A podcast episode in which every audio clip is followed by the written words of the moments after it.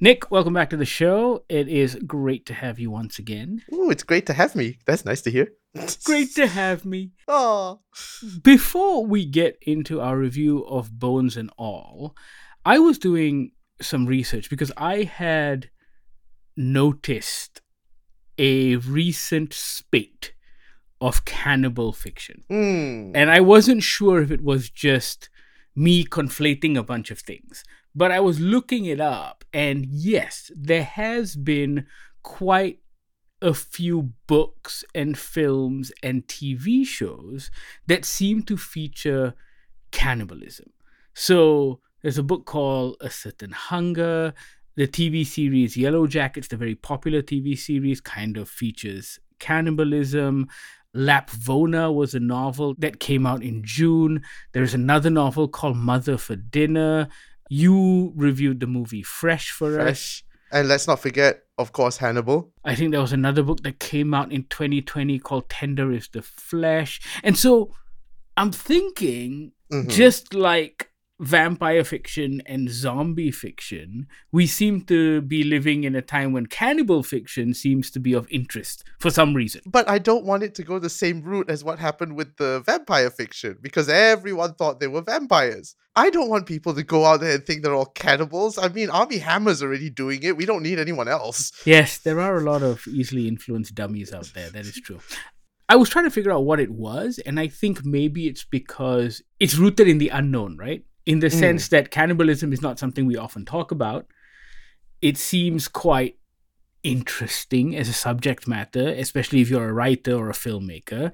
I think that's what inspired Luca Guadagnino after reading Camille De Angelis's book, right? And I think yeah. maybe there was this interesting world that he wanted to explore. And I think Bones and All, and I think we may have differing opinions on this because as we were leaving the cinema, I think we were both still processing this film. I think Bones and All is a fascinating, beautiful, but fucked up movie. If I had to describe it in like three phrases, If I had to describe it, okay, let me give you my three words. My three words would also be beautiful. What the fuck? In uh not in the good way. Uh and confused. beautiful beautiful without a doubt because Arseni Khachaturan who is the cinematographer is absolutely amazing this thing is shot beautifully Yes, like some of it is just works of art. and i don't just mean the vast spaces i mean even the enclosed spaces even the close-ups you're right it's like a painting it's beautiful it's stunning to look at And it's almost as if each shot has been perfectly calculated in that sense. They painted it beautifully. let's talk about the what the fuck because i think we Mm. both have that kind of reaction to this movie hmm so before we go on i think for the casual viewer we should say that one yes there are brutal moments in this but the brutal moments and the gory moments are far and few between it is more the implied stuff that is actually more disturbing and so you need to know that going in to watch this movie And that is exactly one of the main problems for me.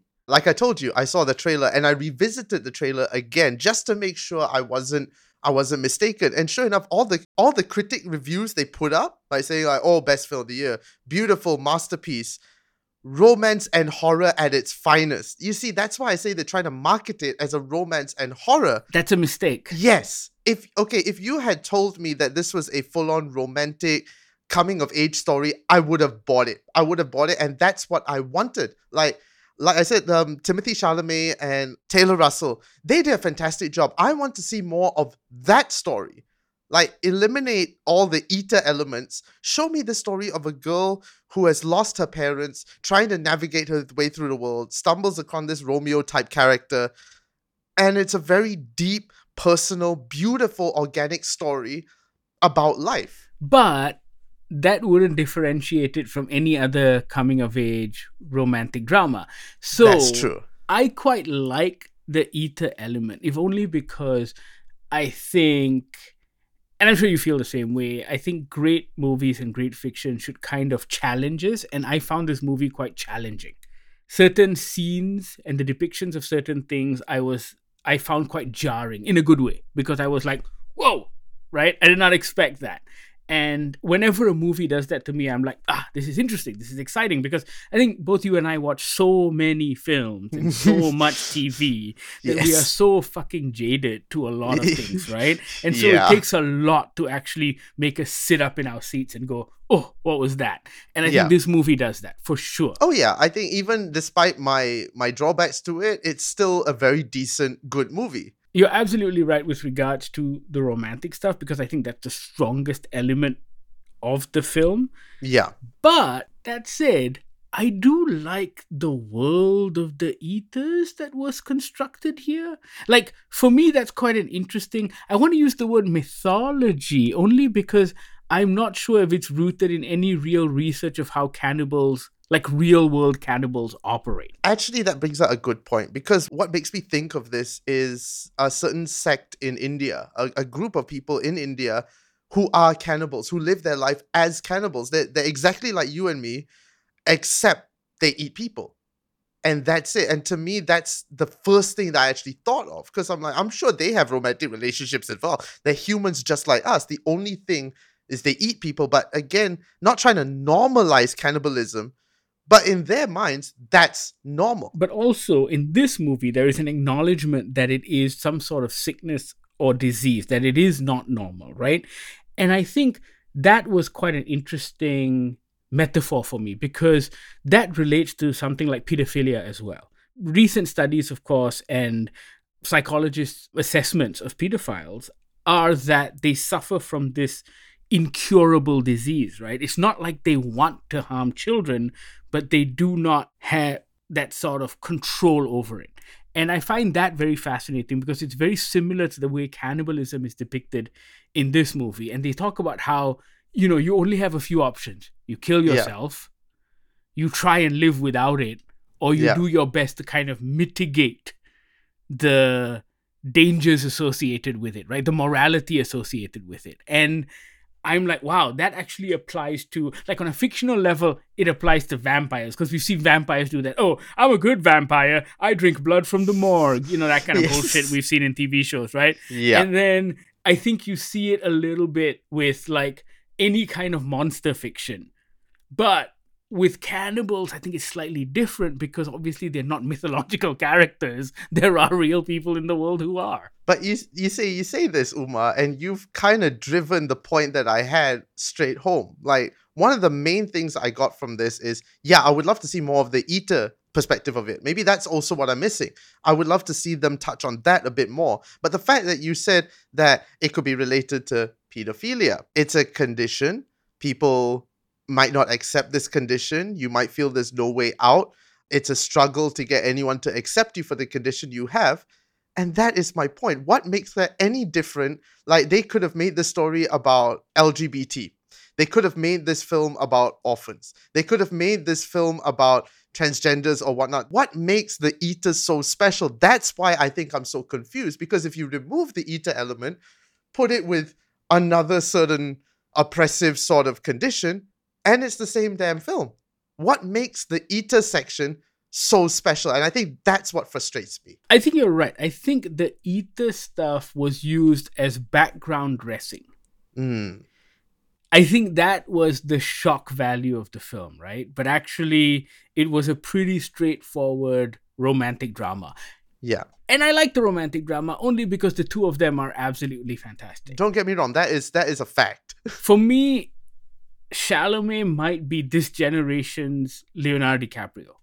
Like when you look at the early work of Leonardo DiCaprio, the kind of different movies that he did and how his career has kind of progressed. I'm like, wow. I think people talk about his dating life, but you know, maybe we've forgotten what a tremendous actor he actually is and the scope of work that he's done. And if you look at Chalamet's work over the last, you know, ever since Interstellar, and I'm just like, holy shit, this guy's done such a broad scope of acting work. And the choices that he has made in the roles that he has taken, it's honestly at a guy his age, what he has done, yeah, it's exactly what what Leo did. The only worry I have now is Wonka, because I'm like, mm, I know, right? Timothée Chalamet as Willy Wonka. mm, It's a prequel, right? Yeah, it is. mm. See, that is a prequel I don't need. Only because the Charlie and the Chocolate Factory story was so perfect and wonderful. But anyway, carry on. What we do need is not a prequel. How about making a film on the actual sequel fucking Roald Dahl wrote, The Glass Elevator? Great glass elevator. Yeah, absolutely. Everyone is going, oh, we need a prequel. It's like, can somebody make the sequel? the book's there for you. Use it. But then you can't cast Pretty Boy Chalamet to get all the ladies to come and watch the film, my friend. oh, so they can cast Johnny Depp as Michael Jackson, but they can't cast uh, Timothée Chalamet. Explain that to me, my friend. I mean, Taylor Russell is absolutely fantastic as well. Yes. I think there is so much that she just does with her face throughout because, you know, she's listening to these recordings, which her father left her when he abandoned her. And so much of that is just great face acting. And she's so good. Like, she. I think most people probably would have seen her in the Netflix Lost in Space. Sorry, I take that back. Most people didn't watch that series. But yeah, I'm sorry, I didn't watch Lost in Space. if anyone did, then obviously she was Judy Robinson, so she had a main role in that TV series. Because I was wondering, like, where have I seen her before? But I don't think I have. I mean, if I haven't lost Lost in Space, I wouldn't have seen her because honestly, like, you feel everything with her. You can feel that frustration, you can feel that intrigue, you can feel everything. And it's, like you said, it's not a lot of external acting. Yeah, between her and Timothée Chalamet, both of them are such internal actors. And it works so well together. Also, with Luca Guadagnino, I think there is a sparseness to the way he shoots this film that is stunning. And you see it in Call Me By Your Name as well. There's very little exposition, everything is done through these performers. And man, what a great bunch of performers. I mean, because I think he's Luca Guadagnino, he can you know, get all these people to work with him in incredibly small parts. But I love it when A-list actors like Michael Stuhlbarg, Mark Rylance, and Chloe Sevigny, who shows up for like Wait, three wait, minutes. Wait, where was Chloe Sevigny? How did I miss this? Where was she? Chloe Sevigny was the mother, dude. Oh my god, that was her? She shows up for three minutes, right? But I love Oh it when A-list actors go nuts. Michael Stuhlbarg is insane in this. And it's so good. It's unlike any character I've seen him play before. Mark Rylance is genuinely fucking creepy. Like from the second you meet him, I'm like, holy shit, this guy is freaking me out. Like, I had so to give good. real credit to Mark Rylance because I know he doesn't appear a lot in the film, but in that minute, I, I related a lot to Hopkins' performance in Silence of the Lambs. He was only on screen for less than 10 minutes, but we all remember Hannibal glass, Lecter. right? Exactly. Exactly. And Mike Rylance, I think, has done the exact same thing. He's very far and few between, but we remember him vividly. You're scared of him throughout the film. And also, it's not only that, you're scared, but at the same time, kind of comforted because he seems like a nice guy in the beginning. You never trust those uncles, bro. Those creepy uncles. Yeah. I've, I've started to learn not to trust you because I know you're going to be one one day. exactly. yes. It's a weird show. Like, I had difficulty trying to put my thoughts around it because to say that I enjoyed this movie, enjoy is the wrong word. I think I appreciate this movie. I Mm, see what yes. it's trying to do, and I recognize all of the amazing things. The music is fantastic. Trent Reznor and Atticus Ross Oh, do some yes. great shit with the music, right? And it's not just their slow guitar riffs, but also Luca Guadagnino has these fantastic pin drops with pop songs that he weaves into the soundtrack too that kind of fits the film really well. The cinematography, we spoke about that, also amazing. His directorial choices, the performances, everything like if you judge this movie by its parts, it's absolutely fantastic. It's just that as a whole, I still don't know how I feel about it because it's such a weird film. Yes. Like, don't get me wrong. This film is honestly, it's a great film. Like, I believe people should go and watch it. It's just, I feel it's either confusion or I wanted more. Not from the romantic aspect, like I said. I wanted more of the eater aspect. Like, give us more of the law of that. Like you said, we've seen so many stories of a romantic coming of age, but we haven't seen a romantic coming of age with cannibals. So, use that to your advantage. Don't create another story just like everything else. Create a story that's unique. And I think that at the end of the day is what I want. It's not a bad film. It's just I want more than what I was given. I didn't have as much of a problem as you did with that, but at the same time, I see where you're coming from. If you are going to tell a cannibal love story, Yeah. you need to have an equal balance between the cannibal and the love story, right? You know what's a fucked up cannibal love story? Fresh. I'm sorry, that is also a love story. That's both fucked up in the cannibal sense and fucked up in the love sense as well. Yes. Yes. This one is a little more straightforward in the love sense. yes. Give me a spin-off with Stuhlbarg, with uh, fucking Rylance, just this eater community. Do a fucking movie about the eaters. Can you imagine how amazing that would be? I think that would be great. And- yeah. and give Rylance and Stuhlbarg they team up and they start getting their eater army and shit. I want to see that. Okay, okay, calm down. Stop building out like a franchise, my friend. like a bones and all cinematic universe. Yes, that's what I want. A bones and all cinematic universe. Fuck the MCU. Bones and all. That's what I want. we we do recommend that you go and watch this though, because I think it's incredibly rare that movies like this make it to Malaysian cinemas. and Oh, yeah. we want more movies like this to come into Malaysian cinemas. We know the audience is small, but that niche audience, yes, you, I'm talking to you, should pay the 15 to 20 ringgit to watch this in the big screen, right? Because that's the only way they'll keep bringing more movies like this. Because at the end of the day, you may think that the big screen is only for these big blockbuster spectacles. I tend to disagree. I love watching movies like this on the big screen. I think it's a fantastic experience. It's beautiful to look at. And so, yes, go watch this in cinemas. Also, watch it because it's very rare that we have films that actually challenge us. And I think this one will challenge your worldview in one way or other. And it'll force a conversation about something. I think that's important. So, for that reason, check out Bones and All. We won't say you'll enjoy it because we don't know if you will. Yes. But, you should definitely go and see it for yourself. Give yourself that honor of experiencing this film, especially. Sorry, just to add on to what you said about reaching Malaysian shores, like, this is a film that shouldn't reach Malaysian shores, but it has. So take that opportunity because I don't think.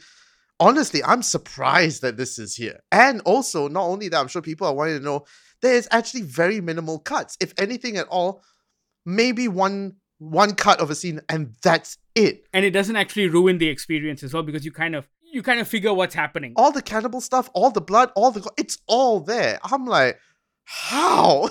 but yes, maybe this is progressive. Maybe the maybe LPF was like, yeah, tak payah lah, no one go watch this anyway lah. So use that to your advantage. Watch this film. Also, we don't need to remind you this is rated 18, so don't take your kids. You will scar them for life.